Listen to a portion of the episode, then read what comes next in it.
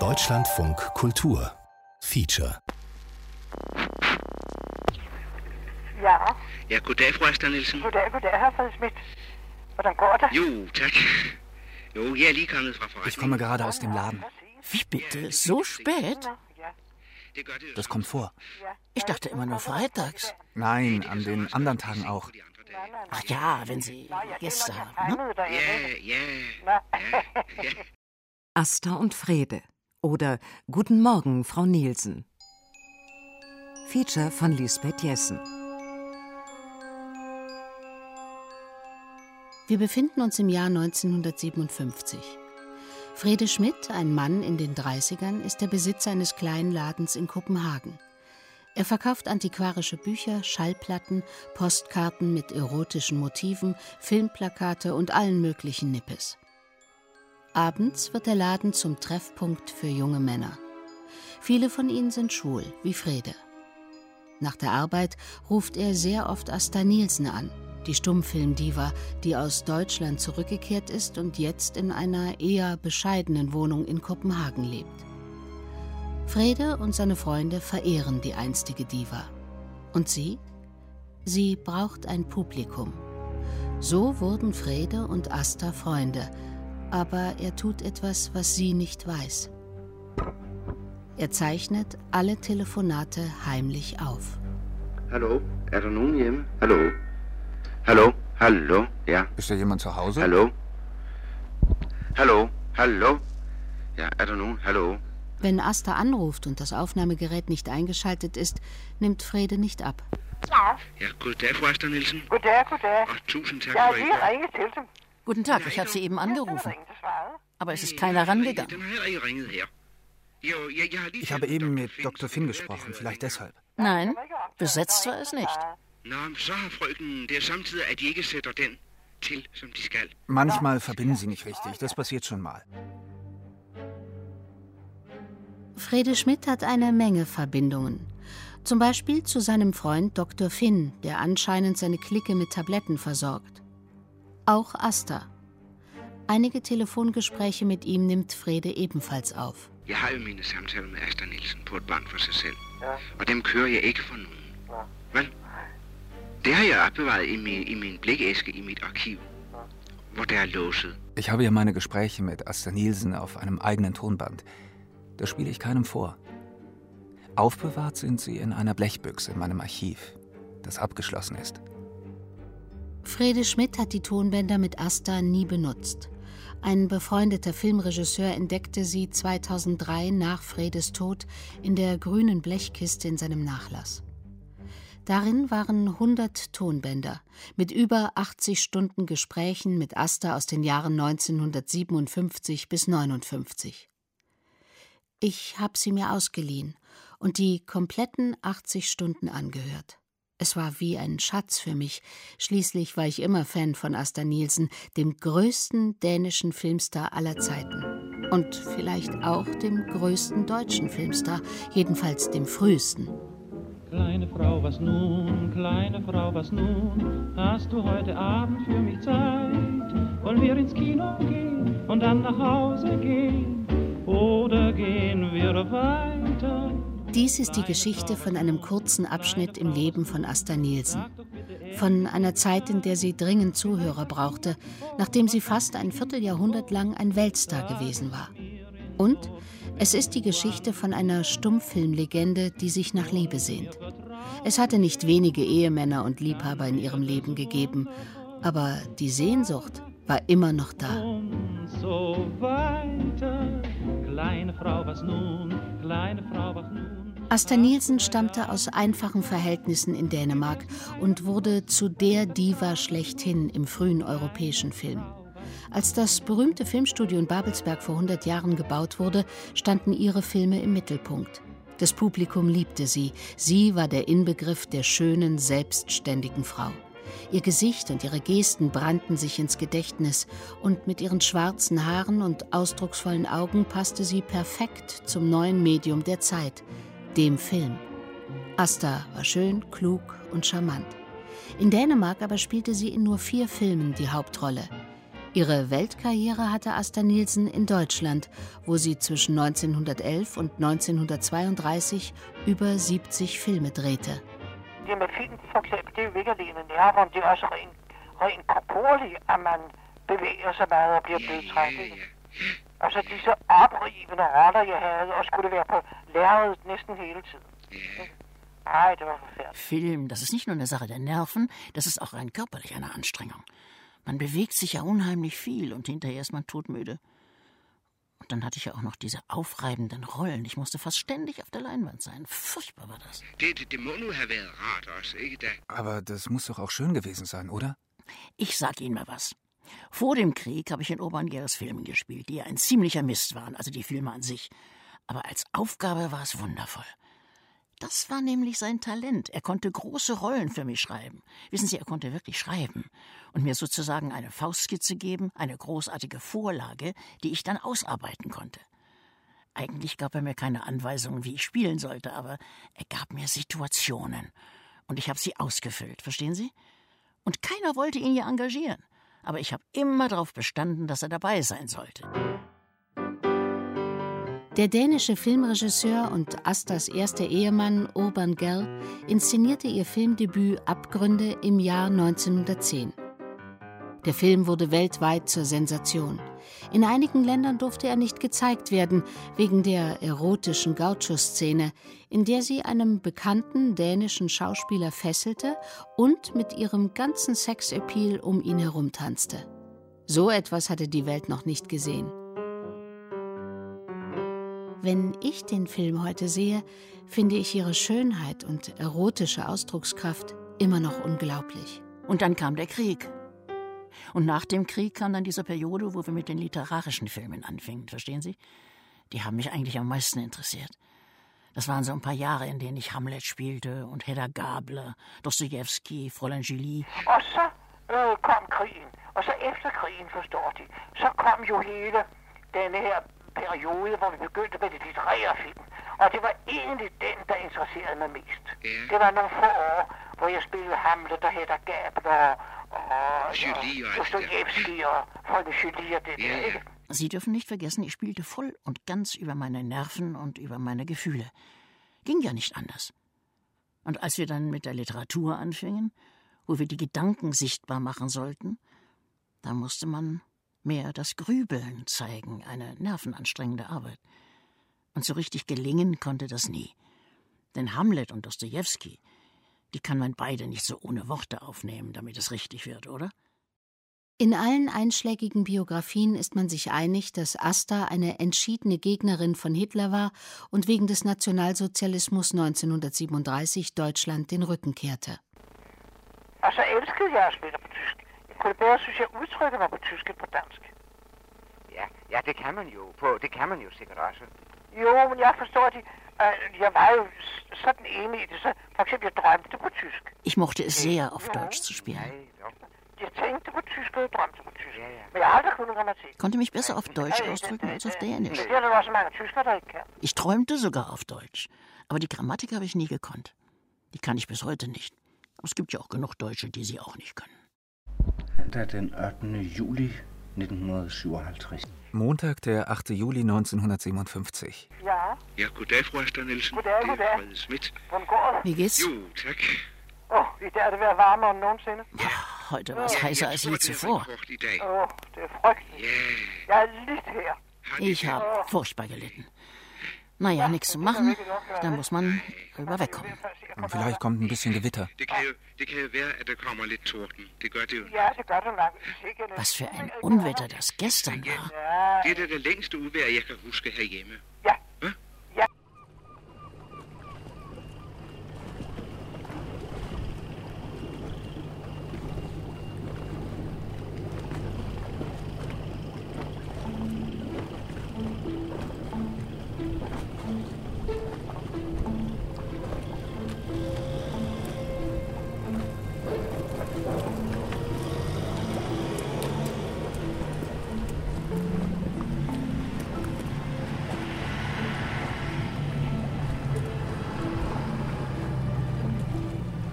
Anna Schluck, das war die Haushälterin von Asta Nielsen.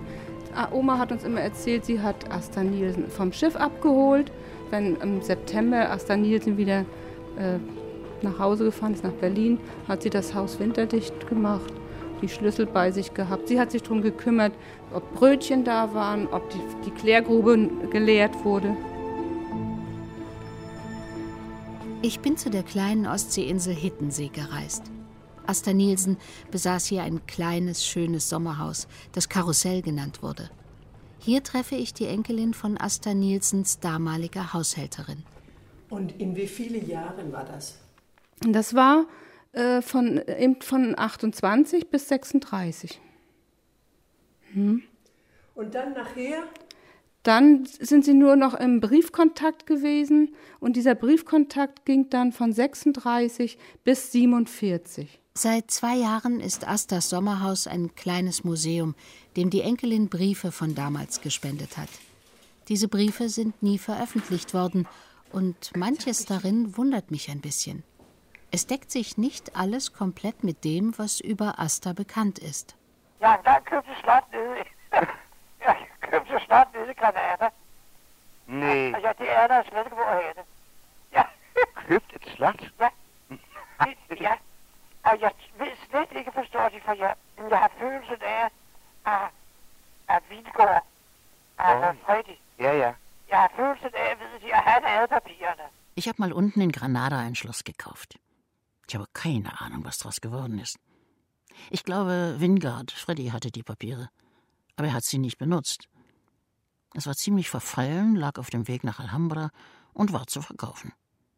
Ich dachte, es wäre doch lustig, ein Schloss zu haben. Es kostete nicht die Welt. Mit ein paar Reparaturen hätte man ein Märchenschloss in Spanien haben können, im schönsten Teil Spaniens, also habe ich es gekauft. Ja. Oh. Dann sind wir nach Hause gefahren und haben uns scheiden lassen. Freddy und ich. Ich hatte das völlig vergessen. Jetzt habe ich ein Sommerhaus auf Hiddensee. Hiddensee. Ja. Jeg har ikke engang et sommerhus her. Oh, ja, nein. Det har I dog endnu. Und nicht mal eins hier in Dänemark. Ja. Wenn ich das bloß verkaufen könnte, dann könnte ich mir leicht eines hier kaufen. Så kunne vi sagtens købe et hus her. Og jeg forstår det. Verstehen Sie, Dänemark muss Ostdeutschland erst einmal als souveränen Staat anerkennen. Solange das nicht passiert ist, sind alle dänischen Eigentümer und Vermögen in Ostdeutschland beschlagnahmt. Er beslaglagt i Østtyskland. Nå, det er derfor. Deswegen. Ja, deswegen. Ich hatte es wirklich schön auf Hiddensee. Manchmal war ich vier Monate lang da. Ich war da Mai, Juni, Juli. Oft ab 15. Mai. Und dann bin ich zu meinem Geburtstag im September wieder nach Hause gefahren. Ich habe da meine Rollen gelernt. Und wenn ich wieder zu Hause war, ging's auf Tournee. Ich bereue überhaupt nicht, dass ich es gekauft habe. Auch wenn das Geld verloren ist. Es wäre ja auch verloren, wenn ich es nicht gekauft hätte. Ich habe dort neun Sommer verbracht. War wirklich herrlich. Es war so viel Gesundheit und ich habe dort so viel Glück empfunden. Ich war wirklich glücklich in diesem Haus. Jeg tænkte, det, det er jo snart det sted, de har været mest glade for at være. Det er næsten det sted, de har været mest glade for at være. Ja. Det er på Hiddensee. Das ist der Ort, wo sie am glücklichsten waren. Hiddensee. Tja, ja. Ich will nicht daran denken, dass ich es verloren habe, weil ich doch neun schöne Jahre dort verbracht habe. Ich will nicht traurig sein deswegen. Es hat hier leider auch keinen Zweck. Herrgott, mir fehlt doch nichts. Ich habe meine Wohnung, meine Heizung, meine Kleidung. Und ab und zu kann ich ein paar Freunde sehen. Leider nicht so oft, wie ich es gerne wollte. Dazu fehlt mir das Geld. Das ist das Einzige, was ich vermisse. Denn ich habe immer viele Gäste gehabt. Aber das kann ich mir nicht mehr leisten. For jeg har altid haft meget selskabelighed, Ja. men øh, det har jeg altså ikke råd til.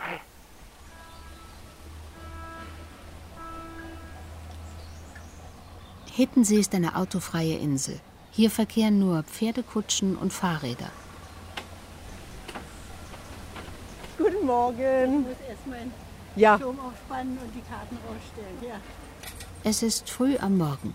In der Nähe von Astas Sommerhaus treffe ich Renate Seidel in ihrer kleinen Buchhandlung Koralle. Sie ist kurz davor, den Laden aufzumachen. Ich bin 1935 geboren in einem kleinen Ort in der Niederlausitz und war dann ähm, in Berlin von meinem 18. Lebensjahr und habe Germanistik studiert. Danach habe ich 1959 angefangen im Henschel Verlag. Das war der größte Kunstverlag in Ostberlin. Ich wurde dort Lektorin für Film und künstlerische Selbstzeugnisse. Bei dieser Arbeit habe ich selbstständig auch Bücher gemacht. Unter anderem habe ich dann große Bildbiografien gemacht über Asta Nielsen 1981, Marlene Dietrich 1984 und 1987 über Romy Schneider. Da bin ich an die richtige geraten. Renate Seidel scheint alles zu wissen über Asta und ihre Zeit auf Hittensee. Es ist so gewesen, dass Asta Nielsen sicher von Schauspielern und anderen Kollegen gehört hatte, dass da oben eine kleine Insel ist, die noch ziemlich unberührt ist. Und als sie dann noch hörte, da ist ein Haus zu verkaufen, hat sie das gekauft. Das Haus ist von Max Taut gebaut, ja. Und sie war äh, eigentlich selig, dass es so schön ist hier und so ruhig auf Hiddensee, dass das Meer und der Bodden da waren. Und ich glaube, der richtige Grund war, es erinnerte sie an ihre dänische Heimat. Ja. Und dann kam ihre hm, Schwester noch her. Und sie verlebten einfach schöne und ruhige Ferientage und luden sich auch Schauspielerkollegen ein, zum Beispiel Heinrich George, dann den Dichter Ringelnatz, dann ihren Freund Gregory Schmarer später. Das Haus, können Sie es beschreiben auch? Also es war nicht alt um diese Zeit, es war Nein, ziemlich neu? es war was? neu, ja. Es war neu, es war klein, neu. Und wenn man also ihre Wohnungen, Kaiserdamm und Fasanenstraße und wo sie gewohnt hat, ansieht mit den Gobelins und mit diesen äh, Bronzestatuen und wirklich mit den alten Möbeln und, und äh, wirklich äh, wertvollen Kunstgegenständen und der Größe und Höhe, so richtig Berlin der 20er und 30er Jahre, dann muss man schon sagen, dass es hier sehr äh, einfach war. Und die Hollywood-Schaukel vor dem Platz war eigentlich der einzige Luxus. Aber sie hat sich hier eben wohlgefühlt.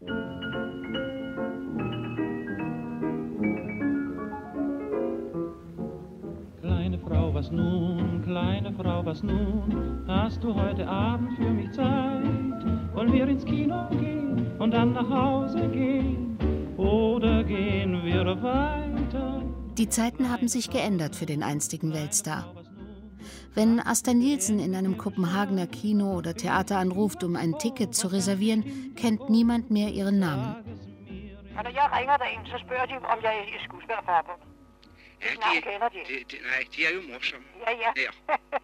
Wenn ich da anrufe, fragen sie mich, ob ich im Schauspielerverband bin. Meinen Namen haben sie noch nie gehört. Die einzigen, die mich jemals ehren wollten, waren die Nazis. Wirklich paradox. Sie wollten mir die deutsche Staatsbürgerschaft geben und haben mir Orden verliehen, weil ich die ganze Filmindustrie hochgebracht habe. Es war das Land, in dem ich am populärsten war. Og det var jo meget, der fik hele filmindustrien arbejdet op der. Og det var jo faktisk det land, alligevel, det var mest populære i, ikke? Ja, ja, ja. Asta Nielsens Wohnung ist klein im Vergleich zu dem, was sie in Berlin hatte. Und sie muss zwei Zimmer untervermieten. Monatlich bekommt sie 57 Kronen Rente vom dänischen Staat. Nu synes jeg, at 57 kroner er mange penge at få. I gamle dage havde jeg slet ikke tænkt over det. Nej. Der var 57 kroner, det gik mig bare og spise par stykker smørbrød. Ja, ja, ja. Der var en håber. Ach, Gud. Ja. 57 Kronen zu bekommen, ist eine Menge Geld, finde ich. Früher hat man für 57 Kronen ein Smørrebrød bekommen oder einen Hummer. Gerne. Ja. Gegen ein paar Austern und Hummern hätte ich nichts einzuwenden. Das Allerbeste ist russischer Kaviar. Dann kommen Austern und dann Hummer. Ich habe nur mal dänischen Kaviar gekostet. Boah, der ist so salzig und fade. Og forstår det, jeg kendte jo en del russere nede i Berlin. Åh, ja. Og der var en masse også af disse immigranter. Nå, nå, ja. Og de kom og, og, og solgte også helt kilo ad gangen. Nej. Hvor de fik det fra, det ved jeg ikke. Nej. Og så havde vi, og spiste det med, med skeer. Ja, det, det er vidunderligt. Ich kannte ja einige Russen in Berlin. Da waren eine Menge Immigranten, die uns immer gleich ein ganzes Kilo verkauft haben. Woher das kam, weiß ich nicht. Wir haben den Kaviar mit Löffeln gegessen. Es war herrlich. Und dann kamen wir zu einem Russen, wo auch Einstein verkehrte. Den hatte ich oft als Tischherrn. Und dort gab's immer Kaviar. Astas zweiter Mann war der reiche Schwede Freddy Windgard. Die Ehe hielt nur vier Jahre. Dann traf sie in Berlin den russischen Schauspieler Grisha.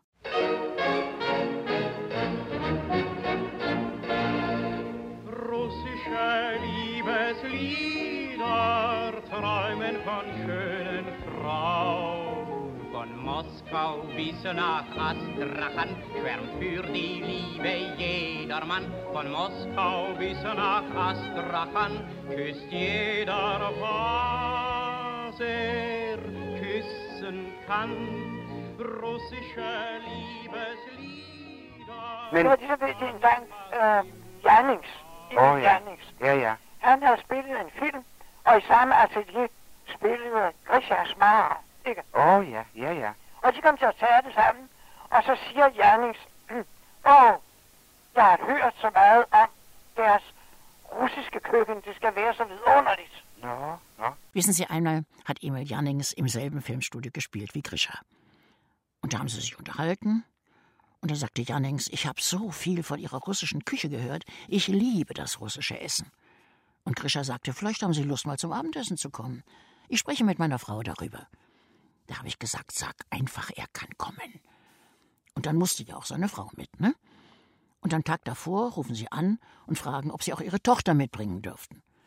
Und wir haben den großen russischen Zirkus veranstaltet. Wir hatten eine Haushälterin, die wunderbar russisch kochen konnte. Und eine halbe Stunde bevor sie kommen sollten, rufen sie an und sagen ab. Da standen wir nun mit dem ganzen Essen, gedeckter Tisch und der ganze Zinnober. Und was haben wir gemacht? Wir haben ein paar russische Bekannte angerufen und mit denen haben wir alles aufgegessen und unseren Wein getrunken. Am Tag drauf treffen sie sich wieder im Atelier. Da sagte Jannings, ach, ich würde ja so gerne an einem anderen Tag kommen. Aber da sagte Grisha, das dürfen Sie gerne vergessen. Eine Asta Nielsen lässt sich nicht so behandeln.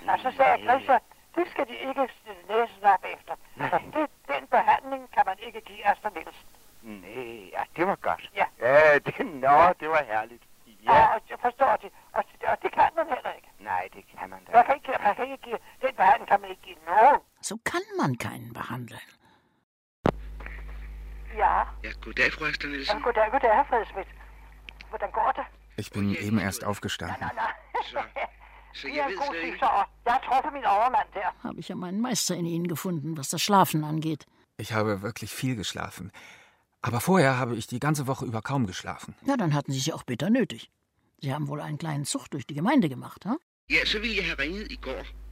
Nå, ja. Men så kom jeg... Jeg pyntede vinduer, og jeg ordnede al min post, og, Åh, oh, ja. og, og, og, og det var blevet så sent natten før. Åh, oh, Og så ja. kom jeg fra forretningen klokken syv, så tænkte jeg, nu vil jeg lige lægge mig lidt og hvile mig, og så ringer jeg. Dann wollte ich gestern anrufen, bin aber wieder von abgekommen. Ich habe Fenster dekoriert, habe meine Post geordnet und die Nacht davor war ziemlich kurz. Ich kam um sieben aus dem Geschäft, dann dachte ich, ich lege mich kurz aufs Ohr und dann rufe ich an. Tatsächlich war ich schon um acht im Bett, aber ich schlief nicht. Ich habe nämlich Rundfunk gehört. Don Giovanni aus der Oper in Aarhus. Es war grauenvoll. Das glaube ich Ihnen. Stellen Sie sich vor, Kim Borg sang den Giovanni. Er hat eine schöne Stimme, aber sie ist viel zu kraftvoll und zu mächtig für Don Giovanni. Ihr fehlt die Lieblichkeit, die Mozart haben muss. Og så var der ham, der sang det Borello. Jeg kan simpelthen ikke huske, hvad han hed. Han havde bosat i senere år, så der alt muligt. Han var rejsesfuld. Han, han havde en meget god stemme. Og man kunne forstå alt, hvad han sang, men åh, oh, det var så tungt og så talentløst. Und dann der, der den Leporello sang. Ich kann mir den Namen nicht merken. Er hatte auch inszeniert und übersetzt und alles Mögliche. Sonst noch schrecklich, dieser Mann. Sehr gute Stimme, man konnte auch alles verstehen, was er gesungen hat, aber oh je, so schwerfällig und unbegabt. Ah, Das ist traurig. Und bei Kim Borg versteht man leider kein Wort von dem, was er singt.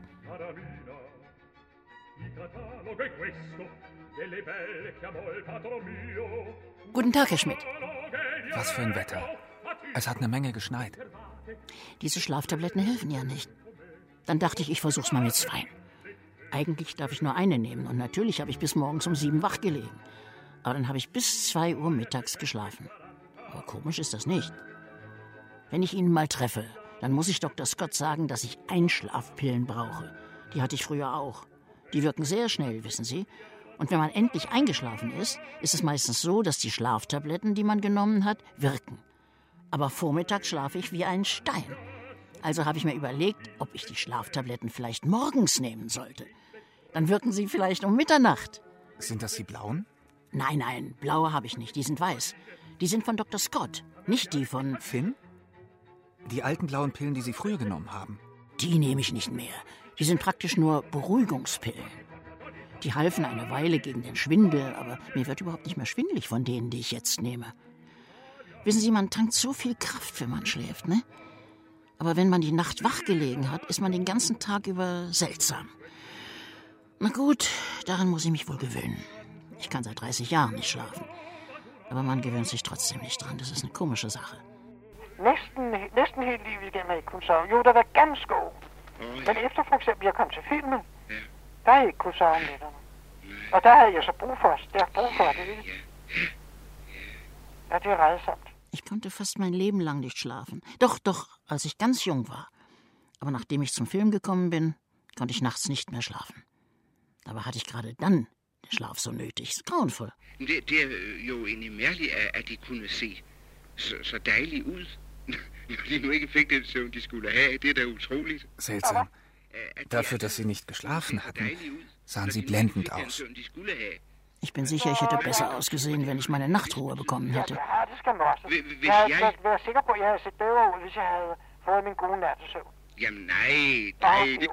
Ikke. Nein, kann gar nicht sein. Doch, doch, aber wir mussten damit arbeiten. Ich hatte ja immer kleine Säcke unter den Augen, von Geburt an, das habe ich von meiner Mutter geerbt. Natürlich waren die größer, wenn ich die Nacht hindurch wachgelegen hatte. Da haben wir immer mit Unterlicht gearbeitet. Ich hatte so eine Art großes Tablett mit Staniolpapier drauf, sodass ich von unten angestrahlt wurde.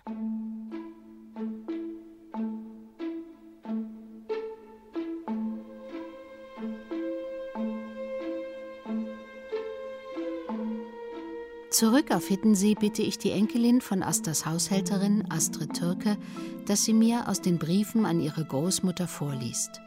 Nachrichten an die Haushälterin auf Hittensee. Also die Briefe von 36 bis 38. Da schreibt Asta Nielsen an Oma, also an liebe Anna, ich sah sie plötzlich nicht mehr am Hafen und konnte mich deshalb nicht richtig verabschieden. Und so kam ich nicht dazu, sie zu bitten, alle Fenster im Karussell zu schließen. Ich glaube, das Fenster in der Speisekammer muss repariert werden. Auch bitte ich Sie, Kasten für drei Tage die Brötchen zu zahlen. Das war der Bäcker. Sagen Sie bitte Herr Mohnke, dass nur die Grube soll im Herbst geleert werden. Sonst soll er nichts machen, wenn er von mir nichts hört. Also, liebe Anna, alles Gute und alle herzliche Grüße auch an Ihre liebe Mutter von Ihrer Asta Nielsen. Jeg levede mig så glimrende ind i Tyskland. Og øh, det var nu fordi, tror jeg, at jeg jo aldrig har været så færdig begejstret for Danmark. Men jeg har ja. aldrig haft det godt i Danmark. Nej. Jeg havde jo en meget trist ungdom, og jeg øh, fik jo aldrig på teatret det, jeg, øh, jeg skulle have. Ikke sandt? Ich habe mich damals in Deutschland so wunderbar eingelebt. Und zwar auch, weil ich mich für Dänemark nie besonders begeistert habe. Mir ist es in Dänemark nie gut gegangen. Meine Jugend war traurig und das Theater hat mir nie gegeben, was ich brauchte. Und ich war so einsam, hatte mit niemandem Umgang. Und dann komme ich darunter nach Deutschland und bin plötzlich in den allerbesten Kreisen. Stellen Sie sich vor, all die Leute, mit denen ich dort verkehrt habe. Es dauerte nicht lange, da hatte ich einen Kreis großer Künstler um mich, die begeistert von mir waren. Und das beruhte ja auch auf Gegenseitigkeit. Und die Atmosphäre, das war wunderbar, nicht wahr? Das habe ich vermisst. Asta war eine Diva, die ihre Geheimnisse hatte. Als sehr junge Frau hatte sie eine außereheliche Tochter, Jesta. Sie nahm sie überall hin mit. Aber als Astas Autobiografie erstmals erschien, war Jesta darin mit keinem Wort erwähnt. Jesta war mit einem Dänen verheiratet. Sie und ihr Mann lebten immer in Astas Nähe, erst in Berlin, später in Dänemark. Jeg boede jo nede i Tyskland dengang. Og der havde de næsten altid fuldt hus, fordi de levede af midtebage. Så når der var noget, så kom regningerne til mig, ikke? Og folk, de ved, folk kommer, hvor der er dækket bord. Og der var så mange, der kom der, men til trods for det, havde de alligevel ikke kunnet beholde nogen af dem. Ich habe ja damals in Deutschland gewohnt und da hatten sie fast immer das Haus voller Gäste. Sie lebten ja von meinem Geld. Das heißt, wenn was war, kamen die Rechnungen zu mir. Ne? Die Leute kommen, wo der Tisch gedeckt ist. Und es kamen viele. Aber trotzdem ist keiner bei ihnen geblieben. Sie haben überhaupt keine Freunde. Das ist wirklich nicht lustig. Ich habe es ein paar Mal gesagt. Das ist nicht schön für euch. Denn wenn einer von euch allein ist, was dann? Jo, men hun- har hun ikke en anden en lille hobby, hun dyrker eller et eller andet? Hat sie nicht ein kleines Steckenpferd? Ja, sie strickt ein bisschen, wie eine normale Frau auch. Sie hat überhaupt keine Interessen. Sehen Sie, für ihn kann das ja auch langweilig sein, ne? Schauen Sie, wie viele Stunden ich mit Schreiben verbracht habe und mit meinen Stoffbildern und solchen Sachen. Jester hat nichts. Ich habe kein Talent, für nichts, sagt sie dann. Aber ich sage, du konntest Klavier spielen. Du hattest wirklich Talent, aber du wolltest ja nicht. Sich dafür zu interessieren, ist eine wunderschöne Sache. Für die Musik. Der Flügel ist verkauft. Ja, ja. Dafür haben sie ein Auto gekauft. Er når, man, når hun ingen interesser har, så skal han sidde og høre på hendes plejer om en, en nabo og genbo, når han kommer hjem. Det er jo heller ikke morsomt. Und verstehen Sie, weil sie sich sonst für nichts interessiert, muss er sich ihr Blech über den Nachbarn anhören, wenn er nach Hause kommt. Das ist auch nicht witzig. Die Geschichte von Jesta ist sehr traurig. Wenige Jahre nach Fredes Aufnahmen stirbt ihr Mann bei einem Autounfall und kurz darauf begeht Jesta Selbstmord. Für Asta ist das Anlass einer beginnenden Depression. Hier in den späten 50er Jahren aber ist sie als Frau von Welt irritiert darüber, in was für einem engen Radius ihre Tochter lebt. Wenn man sich vorstellt, was in meiner Zeit alles passiert ist, ne? Unglaublich war das. Diese Umwälzungen. Wenn man sich vorstellt, dass das ganze Zarenreich untergegangen ist. Und den Ersten Weltkrieg haben die Deutschen verloren und den Zweiten auch. Und in der Zwischenzeit kam Hitler. Das habe ich alles mitgemacht. Ich habe die Revolution in Deutschland nach dem Ersten Weltkrieg erlebt, aber die, die nach uns kommen, werden bestimmt noch mehr erleben, was? Na, jetzt kommt das Atomzeitalter. Ja, wenn sie sich einig werden, die Atombombe nicht einzusetzen, dann zieht sich das immer weiter in die Länge, ne? Furchtbar. So, aber jetzt muss ich langsam mal ins Bett. Det var søndag den 4. august 1957. Das war Sonntag, der 4. August 1957.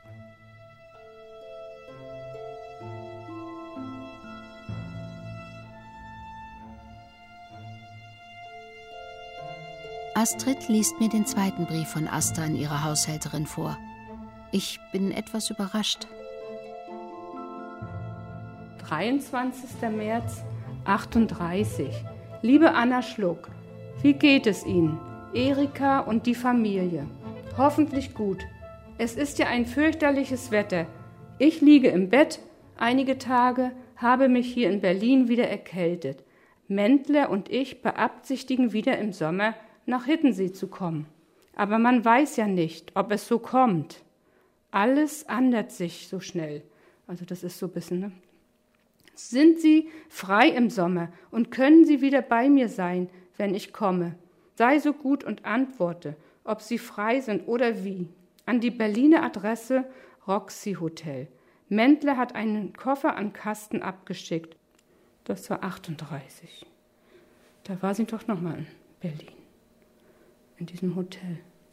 Und dann ist sie aus Kopenhagen gegangen und dann war, das war auch in 38 oder was? Sie ist 36 schon, äh, hat sie Deutschland verlassen, aber hier muss sie noch mal was in Berlin erledigt haben. Und dann haben wir Dann hier, sind hier noch Briefe von 41 bis 42. Liebe Anna Schluck, nun darf ich ja aus Dänemark kein Geld hinschicken und Herr Mendler ist Soldat. Aber vielleicht würde Herr Mohnke doch die Reparatur vornehmen. Den Krieg kann ja nicht ewig dauern. Und sobald der zu Ende ist, werde ich ja hinkommen. Vielleicht bin ich sogar in diesem Winter in Deutschland und spiele Theater. Und dann kann ich alles bezahlen. und das ist in 42. Ja.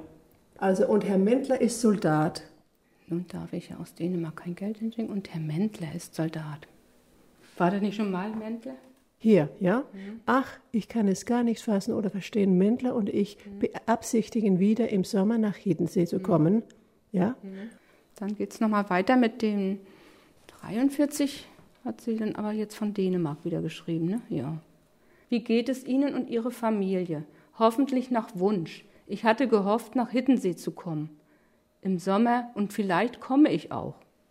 Liebe Anna Schluck, lebt wohl und alles Gute für Sie und Ihre Familie und alle, die Sie lieben. Ich denke sehr oft an Sie. Sie gehören zu meinem Leben auf der Insel.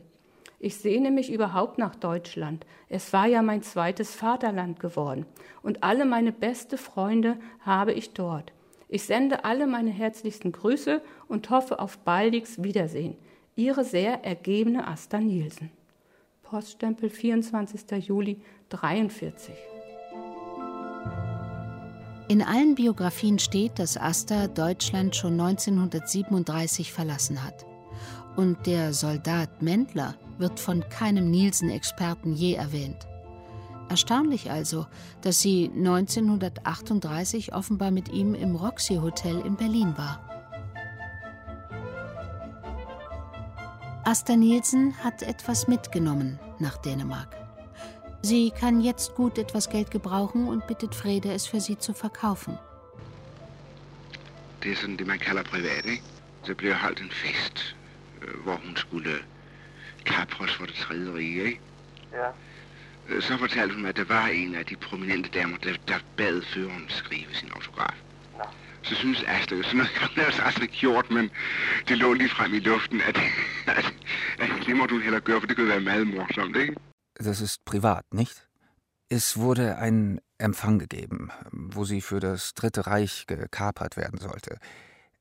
Dann erzählte sie mir, dass eine prominente Dame den Führer bat, ihr ein Autogramm zu geben. Asta meinte, das sei jetzt die Gelegenheit. Sie könnte eigentlich auch ihr Glück versuchen.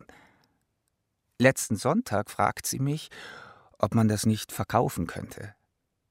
Ich habe geantwortet, das kann man auf jeden Fall. Das ist sehr selten. Und sagte, ich würde versuchen, eine Anzeige in die Zeitung zu setzen. Unter Chiffre. Aber jetzt will ich es jedenfalls für Sie verkaufen und ein bisschen Geld in die Kasse kriegen, ne? Zu Astas Kollegen und Freunden gehörte auch der berühmte Schauspieler Heinrich George. Er besuchte sie mehrmals in der Zeit ab 1940, als Dänemark von den Nazis besetzt war. Jo, men åh nej, det var dengang her efter alt det der. Ja, med besættelsen, ikke? Hvor han var heroppe på gæstespil, der var han jo herude og besøge mig. Mit Heinrich George war es genauso. Ich konnte ihn nicht abschütteln während der Besetzung. Ne? Er hat ein Gastspiel bei uns gemacht und da war er auch hier draußen und hat mich besucht. Und er wollte einfach nicht verstehen, dass er bei mir nicht ein- und ausgehen durfte. Und das konnte ihm niemand zu verstehen geben? Kein Mensch. Und am ersten Tag der deutschen Besetzung komme ich aus dem Fahrstuhl und unten stehen zwei Offiziere, grüßen militärisch und sagen: Ah, Frau Nielsen. Und ich gehe direkt an ihnen vorbei. Oh Gott, das war schrecklich für mich. Og forstå de Heinrich. Elskede ham som kunstner, og jeg holdt meget af ham som ven. Ja, ja. Og han var virkelig en god kammerat og venlig. En god ven over for mig. Men han var jo den forbandede nazist. Åh ja. Ikke sandt? Jo, jo, det vil straks blive Ja, han havde nemlig en meget skidt karakter. Men over for mig var han altid sød. Verstehen Sie, Heinrich, als, als Künstler habe ich ihn geliebt. Und ich mochte ihn sehr als Freund. Er war wirklich ein guter Kamerad. Aber er war ja so ein verdammter Nazi. Er hatte einen sehr schlechten Charakter. Mir gegenüber war er immer nett. Und die anderen waren so roh und brutal. Wenn er böse auf mich war, machte er, dass er fortkam, um sich nicht zu vergessen. Seine Mutter hat mal gesagt, ach, liebe Asta Nielsen, können Sie ihn nicht vom Trinken abbringen? Sie sind die Einzige, auf die er hört. Da habe ich gesagt, nein, damit will ich nichts zu tun haben. Aber er hatte großen Respekt vor mir. Er war fasziniert von mir und sehr treu. Zu treu. Ich wurde ihn einfach nicht los, weil ich mit dem Nazi nicht verkehren wollte. Er kam hier mitten in der Nacht an. Wie schrecklich. Ja, hvor han var en falstaff, forstår du? Ja, ja. Pralende, stor i slaget, og Ja, ja. løg og alt muligt. Men han var en vidunderlig kunstner. Ja, Og jeg holdt meget af ham også øh, privat, det gjorde jeg. Fordi han var virkelig sådan, at han vinger. ja, ja. Og så gav han jo en den ene store oplevelse efter den anden på teaterne. Ja. Det gjorde jo, at man holdt af ham, ikke? Er war ein Falstaff, wissen Sie? Ein Prahlhans und ein Lügner, aber ein wunderbarer Künstler. Denn er war wirklich so. Er hatte Flügel. Und dann schenkte er einem auf der Bühne ein großes Erlebnis nach dem anderen. Man musste ihn einfach mögen, nicht wahr? Verstehen Sie, er war einer von denen, die alles arrangieren, alles machen wollten. Und er war schlagfertig. Einmal wollte er mir einen Rolls Royce schenken. So war er. Er war amüsant. Forstår de? Han var en af dem, der ville arrangere alt. Gøre alt. Og han var stor i slaget. Han ville engang forere mig en Rolls Royce. Nej. Ja, ja. Nej. Ja, sådan var han.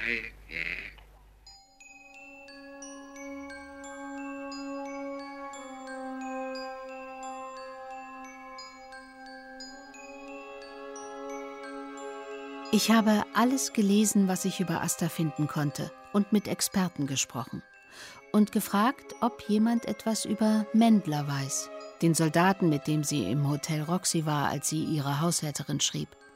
Nirgendwo taucht der Name auf. Das Hotel Roxy wurde von Bomben zerstört. Und ich habe mir alle Tonbänder daraufhin angehört, ob sie irgendwann über Mendler spricht. An einer Stelle vermute ich, dass er gemeint ist. Denn der Schauplatz ist die Berliner Gedächtniskirche. Und ganz in der Nähe der Gedächtniskirche stand das Hotel Roxy. Men ved du, at der var også en, en overgang nede i Berlin. Ja. Der blev jeg rækket op hver eneste nat ved tretiden. Nej. Og det var en mand. Og så sagde han, at han ville gerne træffe mig. Og han stod nu nede ved Gedæchtniskirken og ventede på mig. Es gab eine Zeit, da wurde ich in Berlin jede Nacht um drei Uhr morgens angerufen. Am Telefon war ein Mann, der sagte, er wolle mich gerne treffen. Er würde unten an der Gedächtniskirche stehen und auf mich warten. Ich knallte natürlich immer den Hörer auf die Gabel. Aber dann eines Nachts war mein letzter Freund bei mir, der Violinist. Und als wieder gegen drei Uhr das Telefon klingelte, sagte ich, das ist bestimmt wieder er. Nimm du mal ab. Und richtig. Als er hörte, dass ein Mann am Telefon war, hat er nie wieder angerufen.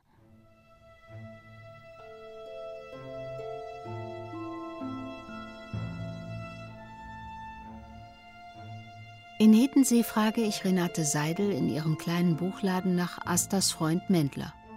Ich würde wirklich gerne etwas erfahren über diesen unbekannten deutschen Liebhaber. Und Renate Seidel müsste doch eigentlich Bescheid wissen. Ihr Laden liegt ganz in der Nähe von Astas Sommerhaus. Es gibt in dem kleinen Haus einige Briefen von Asta Nielsen von Berlin und Kopenhagen zu Anna Schluck. Schluck, ja. Und die Anna Schluck war die Haushälterin. Ja. Ja. Und diese Briefen habe ich gestern gesehen. Ja. Und da schreibt Asta Nielsen auch von einem Mendler. Ein Mann, der Mendler heißt. Mendler. Ja. Mhm. Ist mir kein Begriff. Und das ist interessant für mich, weil auch, also wir wissen, dass äh, Asta Nielsen zurück nach äh, Dänemark Ja. ging in äh, 37. Ja. Aber sie ist in Berlin in 38 auch. Also Ja. einer der Briefe ist äh, datiert 38 Mhm. von Berlin. Ja. Und da ist sie mit diesem Mendler. Mhm. Nein, sagt mir nichts. Nein, das ist interessant, finde ich. Also das ist ja private Mhm. Ja. Briefen, selbstverständlich. Und sie schreibt auch in 41 über dieser Mendler, dass er nun Soldat ist. Und sie ist mit Mendler zusammen in 38 im Hotel Roxy in Mhm. Berlin. Und dann wieder in 41 schreibt sie etwas an Anna, die Haushälterin. Keine Ahnung. Der Soldat Mendler hat nicht den Weg in ihre Biografie gefunden. Und auch nicht, dass sie noch 1942 mit dem Gedanken spielte, nach Berlin zurückzukehren und dort Theater zu spielen.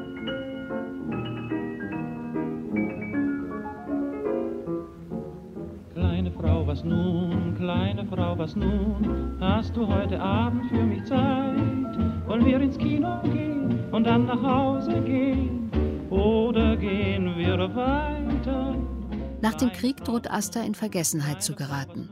Und ihr Alltag in Dänemark ist schwierig. Nicht, weil sie eine Anhängerin der Nazis gewesen wäre, aber weil ihre Bindung an Deutschland noch so stark ist. Es ist nicht von Vorteil, dass sie früher mit Heinrich George befreundet war. Mehrmals bewirbt sie sich vergeblich um eine Kinokonzession in Dänemark, obwohl das für ehemalige Schauspielerinnen eigentlich kein Ding der Unmöglichkeit ist.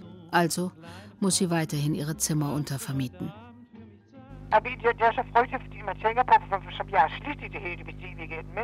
Er ikke? Ja, ja. Denken Sie daran, wie ich mein ganzes Leben lang geschuftet habe. Und welches Vermögen man mit mir verdient hat. Dann ist es doch ein starkes Stück, das ich untervermieten muss, um hier wohnen bleiben zu können.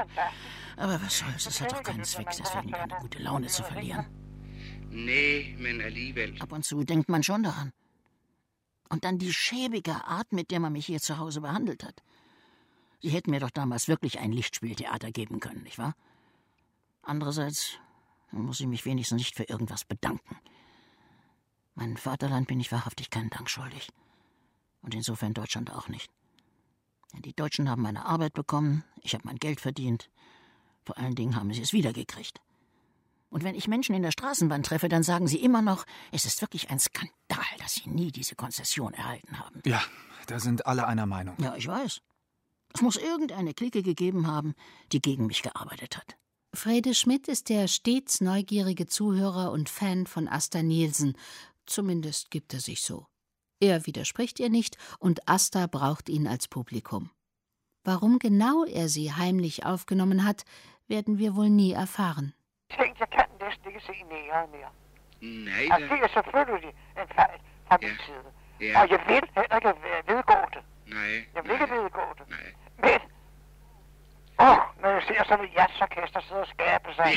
Åh, det er som aber. Se, hvorfor fanden skal jeg være, skal jeg være begejstret, fordi der kommer nogle aber fra urskoven og sidder og skaber sig. Jeg ved det ikke. Stellen Sie sich vor, ich kann fast keinen Neger mehr sehen. Das ist natürlich ein Fehler meinerseits. Ich würde es auch nie zugeben. Aber wenn ich so ein Jazzorchester sehe, oh, die sind wie Affen. Warum zum Teufel soll ich begeistert sein, weil da ein paar Affen aus dem Urwald kommen und sich ja äh, affig benehmen? Es gibt ja auch keinen Zweifel, seit die Negermusik in Europa Einzug gehalten hat, geht's mit unserer Kultur bergab. Jo, men der er jo for eksempel Josephine er der? Øh, Josephine. Da ist ja zum Beispiel auch Josephine Baker. Jazz. Ja, sie hat ja nichts vom Jazz. Von dem, was sich an Jazz orientiert. Sie ist großartig, sie ist wunderbar. Auch ein wunderbarer Mensch. Sie ist eine Augenweide.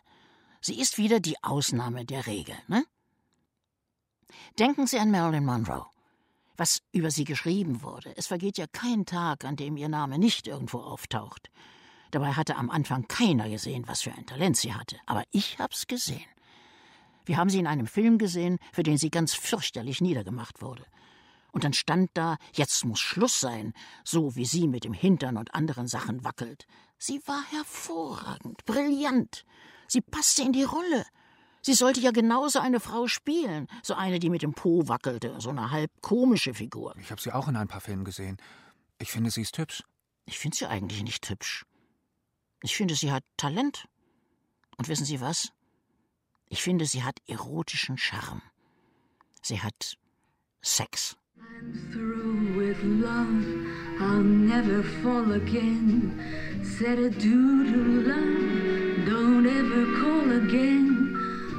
I must have you no one. And so I'm through with love. Die 50er Jahre sind eine Zwischenperiode für Asta.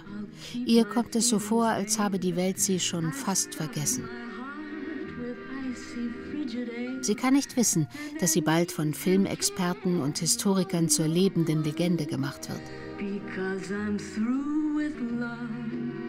Hier in den 50er Jahren will sie noch nicht mal etwas mit dem dänischen Schauspielerverband zu tun haben. Ist sie verbittert? Vielleicht. Aber Fredes Aufmerksamkeit muntert sie auf. Ich habe einige Jahrgänge des Mitgliedsblatts vom Schauspielerverband. Aber das interessiert Sie wahrscheinlich nicht, oder? Jeg har også nogle årgange af, af, af, hvad hedder det, af Skuespillerforbundets medlemsblad. Det har ikke nogen interesse, vel? Nej. Nein, danke.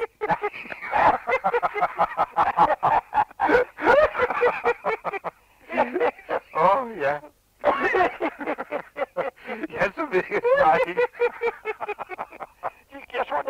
kunne have sagt Ich glaube, was Schlimmeres hätten Sie gar nicht sagen können. Es sei denn eine dieser Filmzeitschriften. Das wäre noch schlimmer. Jetzt hat man wieder einen ihrer Filme im Ausland gefunden, von dessen Existenz man gar nichts wusste. Ich glaube, in Jugoslawien oder einem dieser anderen seltsamen Länder da unten. Der Film heißt Inri. Nu har man igen fundet en af deres film i udlandet. Hvad har man? Fundet en af deres film i udlandet. Nå? Som man ikke har, har vidst eksisterede mere. Det er, jeg tror man fandt den i, kan jeg nu huske, var det i Jugoslavien eller i, i et eller andet af disse mærkelige lande dernede. Det er, in, det er Inri, man har fundet. Da spiele ich die Maria Magdalena. Das ist der, wo auch Krischer dabei ist. Jeg ved slet ikke, om der overhovedet er nogen flere i Tyskland, for det er jo alt sammen blevet bombet ud. Ja, det er jo bombet. Jeg tror ikke, det er Tyskland, man skal finde. Ich weiß gar nicht, ob es in Deutschland überhaupt noch welche gibt. Das ist doch alles ausgebombt worden. Ich glaube nicht, dass man sie in Deutschland findet. In den letzten Aufnahmen Fredes hat man den Eindruck, dass der Ton sich ein bisschen ändert. Irgendetwas ist passiert. Nej, jeg var som lige tro, de var rejst på ferie eller sådan noget. Åh, nej. Og nu er jeg kommet, jeg har været sent hjemme de, de sidste aftener, og så har jeg så sådan ringet ved, øh, ja, sådan mellem 9 og 10 nogle gange. Nå, men i, i går var jeg derhjemme. Ja, i går ringede jeg også, for der ville jeg have spurgt, om de ville med i biografen. Ich wollte schon glauben, Sie wären im Urlaub. Ach nein.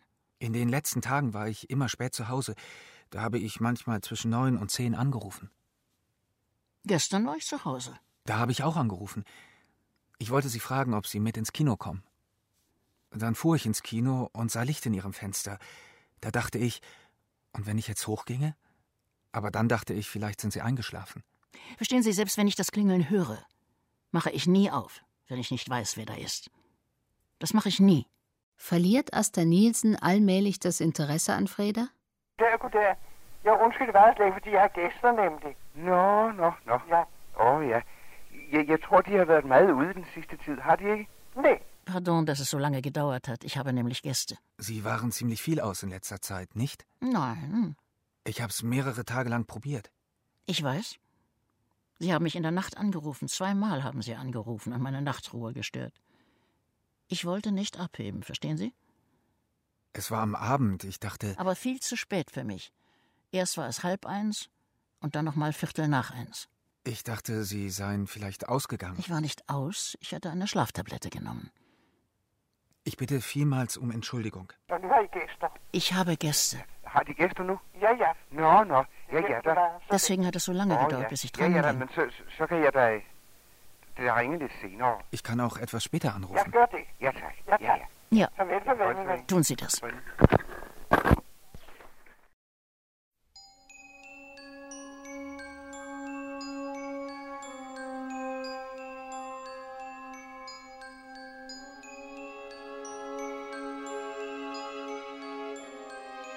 Die Telefongespräche zwischen Fred und Asta brechen ab.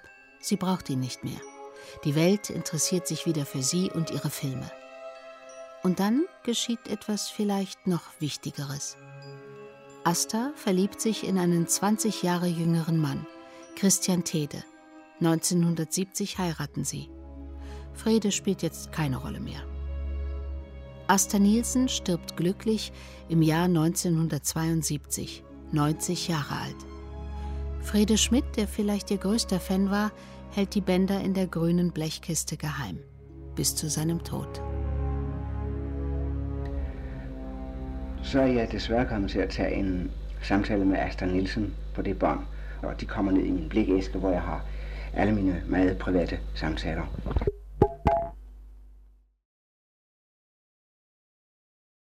Asta und Frede oder Guten Morgen, Frau Nielsen.